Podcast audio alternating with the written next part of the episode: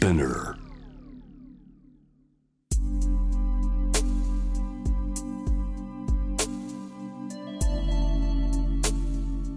眠らない街六本木。高層ビルの一室に現れる深夜の保健室。重たいドアの向こう側。ここでは誰もが飾らない言葉で語り始める。心の声を聞き出す。特別な聴診器を持って迎えるのは酒と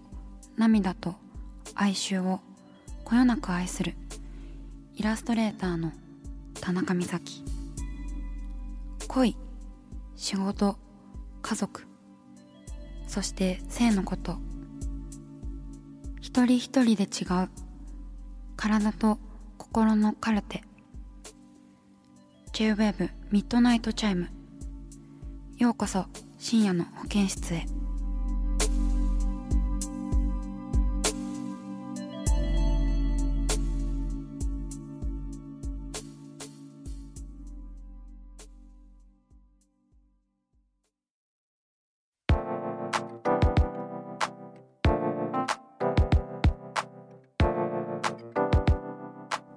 田中美咲がお送りしています。深夜の保健室ミッドナイトチャイム。今夜の1通目はラジオネーム猫背さん21歳女性学生の方です。おみゆさんがゲストにいらした時にライブで出会った一つ年下の男性とかれこれ1年 LINE を続けているというメールを読んでいただいたものです。あら懐かしいですね。あったな。そうだなんかライブで出会った男性と連絡先交換してうひゃーみたいになんかそんなことあるの？みたいになった記憶があります。おみゆさんと一緒になんか聞いてるこっちがドキドキするぜみたいな感じだったと思います。さあそんな猫背さんですがそれ以降も LINE は続きこの間6月のライブで今度こそ会えると思いきや LINE で座席や服装などをリアルタイムでやり取りをしただけですぐ近くにいるのに全く話すことなくその日は終わってしまいました。互いに奥手な関係にやきもきしていたので今度のライブはちゃんと会おうよと私から LINE を送りついに再来月のライブで会うことになりました。ですがもう2年近く LINE のやり取りしかしていない状態で何を話せばいいのでしょうか。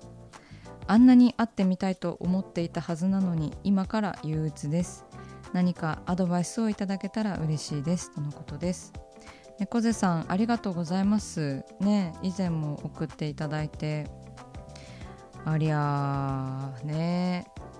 いやまあ何を話せばいいのでしょうか。っていうことなんですけれども。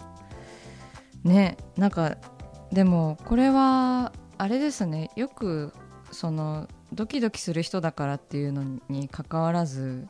なんか私遠い約束っていうのは結構予定が迫ってくるとどんどん憂鬱になってくるタイプなんですよね。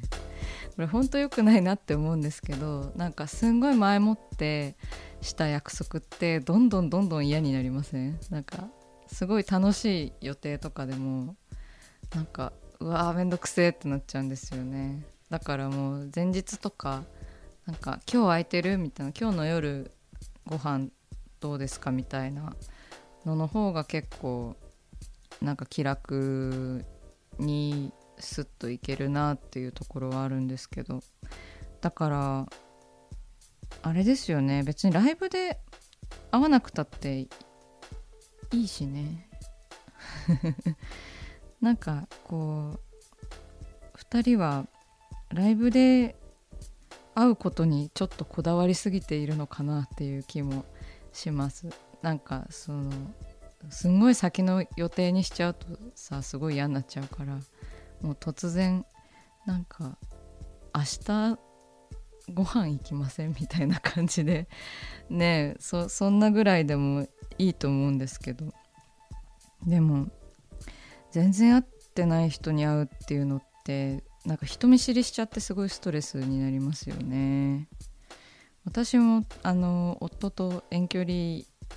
でなんか生活をしてるんですけどまあ1ヶ月ぶりぐらいに大体会ったりとかあるんですけどなんか久しぶりに会うとねちょっと人見知りするんですよね お互いに。それでなんか2人でエレベーターとか乗るとなんかちょっと気まずい雰囲気流れるぐらいあの結婚しててもそれあるんであの猫背さんはなおさらあの大変だろうなって思います。だからあの本当ライブで会うことにこだわらずにあのふらっと誘ってみちゃってもいいのかななんて気がしております。はい。ねえあのおみゆさんとのお悩み相談から時間を置いて再びあのまだね、まあ、結果を求めてはないんですよ。別に結果が出ても出なくてもねあのいろいろ近況を送ってくれたらなって思っております。引き続き応援しておりますよ。猫背さんありがとうございました。では続いて以前あのご紹介したメルセデスさんっていうラジオあのリスナーの方ですね。の体に関するお悩みに対してこうアンサーというかメッセージをいただきました。ラジオネーム000.13 53歳男性の方です。先日の放送で男性リスナーさんの男性器の皮についての悩みを聞き自分の場合こんな感じでしたとお知らせしたくなりメールしました。あらそのやっぱり男性じゃないとねちょっとわからない部分があるんでね。ありがとうございます。私は新生包茎という皮が全く剥けないパターンで1984年16歳の時に手術しました。男性同士で下の話をするのが平気な人と全くダメな人と2パターンいて自分は全くダメなタイプなので誰にも話せませんでした。ただ手術代が16歳にはちょっと無理と思い親に話しクリニック系ではなく一緒に街中にある病院へ行き見てもらいました。人によって手術が必須なのか否かわからないので何とも言えませんが最終的には自分自身で決めること。他人がどう思うかは気にする必要なしです。とのことです。000.13ありがとうございます。ねそうだよね。私も本当そう思いますよ。他人がどう思うかは気にする必要ないと思います。そう。あのメレセデスさんというね以前その男性器の皮についてこう悩んでいるよっていうあのメッセージをいただいたのでそちらにあの対してのお答えでしたね。そう。であとはあれですよね。こう男性同士でもさ下の話をこうできる人できない人っていうのはいるしなんか同性間でもセクハラってあるじゃないですか。私もなんか同性だからってこうずけずけと人のこう下の話は聞かないようにすごい気をつけてはいるんですよね。私はなんかスケベな話とか下の話割とあのするんですけどでもなんか全く無理な友人ももちろんいるんで改めてそうだよね気をつけようっていうふうに思いました。うん。そうでも誰にも話せないのも結構辛いことだと思うんであとなんか男性のこう下の話って結構笑い話になってしまうこともなんか多いと思うんでこう真剣に聞いてもらえないのではっていうね怖さもありますよね。そうであの本当メルセデスさんには他人がどう思うかは気にする必要なしですよっていうことを私も思いますよ。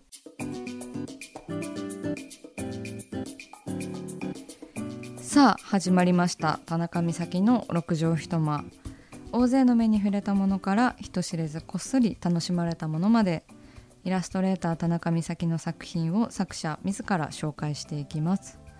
このコーナーはいつもはあのスタッフさんと一緒に話しているんですけれども今回も熊本からなので私一人でお送りします。今回のテーマは泳げるようになりたい。はい。なんだなんだって感じなんですけれども、えー、私ですね実は泳げないんですよ。はい。そう。でこの前なんかあのインスタグラムにあげたんですよ。あの裸で背泳ぎをしている女性の絵を。描いたんですけれどもあの人すんごい気持ちよさそうに泳いでません？私あの全然泳げないんですけど背泳ぎだけはあの取得したいなっていうふうに思っていてまあなんでかっていうとやっぱり息しながら泳げるっていうか相談した時とかにこうやっぱり全身の力抜いて仰向けでとりあえず救助を待つっていうことができるな みたいなことを考えまして私ね全体的に身体能力がすごい低くて泳げないし走れないし握力もないし結構あの大変なんですよ。なんかこりゃ長生きできないなみたいな なんか危機感を感じましてあれ？ということは私もしかして長生きしたいのかみたいななんか長生きしたいということはまだまだこの世の中に希望を持っているっていうことなんだなっていう思考回路で、まあ、このイラストとあのキャプションを書いたんですよね。あの私のインスタグラム見ていただけたらわかると思うんですけど女性が背泳ぎしている絵で、えー、キャプションが「このように希望がある限り背泳ぎの練習をする」というキャプションをつけておりまして、まあ、まさにそういうことですね。でまあなんか女性の顔がこう結構ほっぺがポッと赤くて高揚しているというか本当に気持ちよさそうに見えるように描きましたね。であとはそうですねイラスト的なことで言うとまあなんだろうなこう水に浮かんでるこう水から外に出てる部分と水の中に入ってる部分のその接地面みたいなものをすごい気にしながら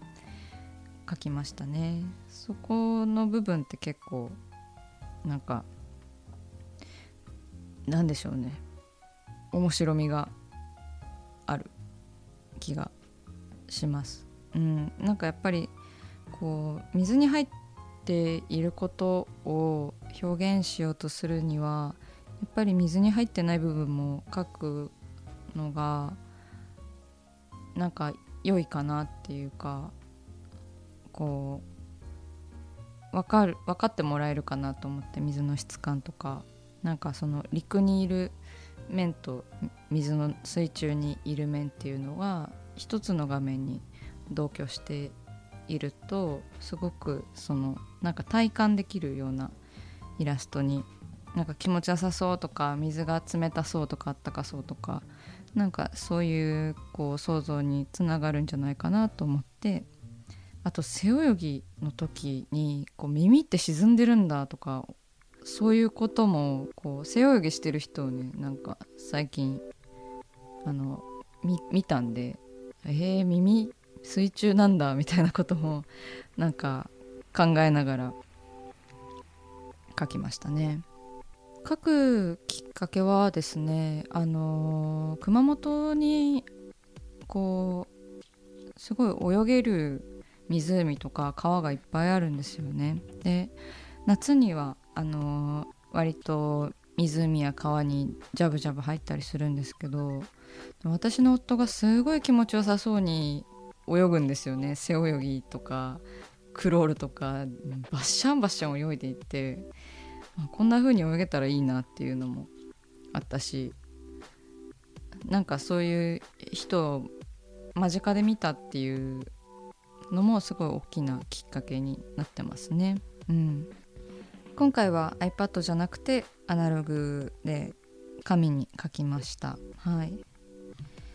仕事ではアナログで書くことも多かったんですけどなんか落書き的なその、まあ、作品作りでアナログで書くの結構久々でしたね。そうですね。まあなんかそのこう絵を描いたからあの背泳ぎの感じがすごい頭の中にイメージがあるというかだからイメージ通りいけば私泳げるんですよ。そうちょっと背泳ぎの絵を描いてなんかできんじゃないかなっていう気になりましたので。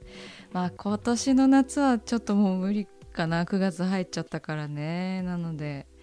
まあでも本当ちょっと泳ぎはねあの世界が滅亡する時までにあの習得したいなって思っております。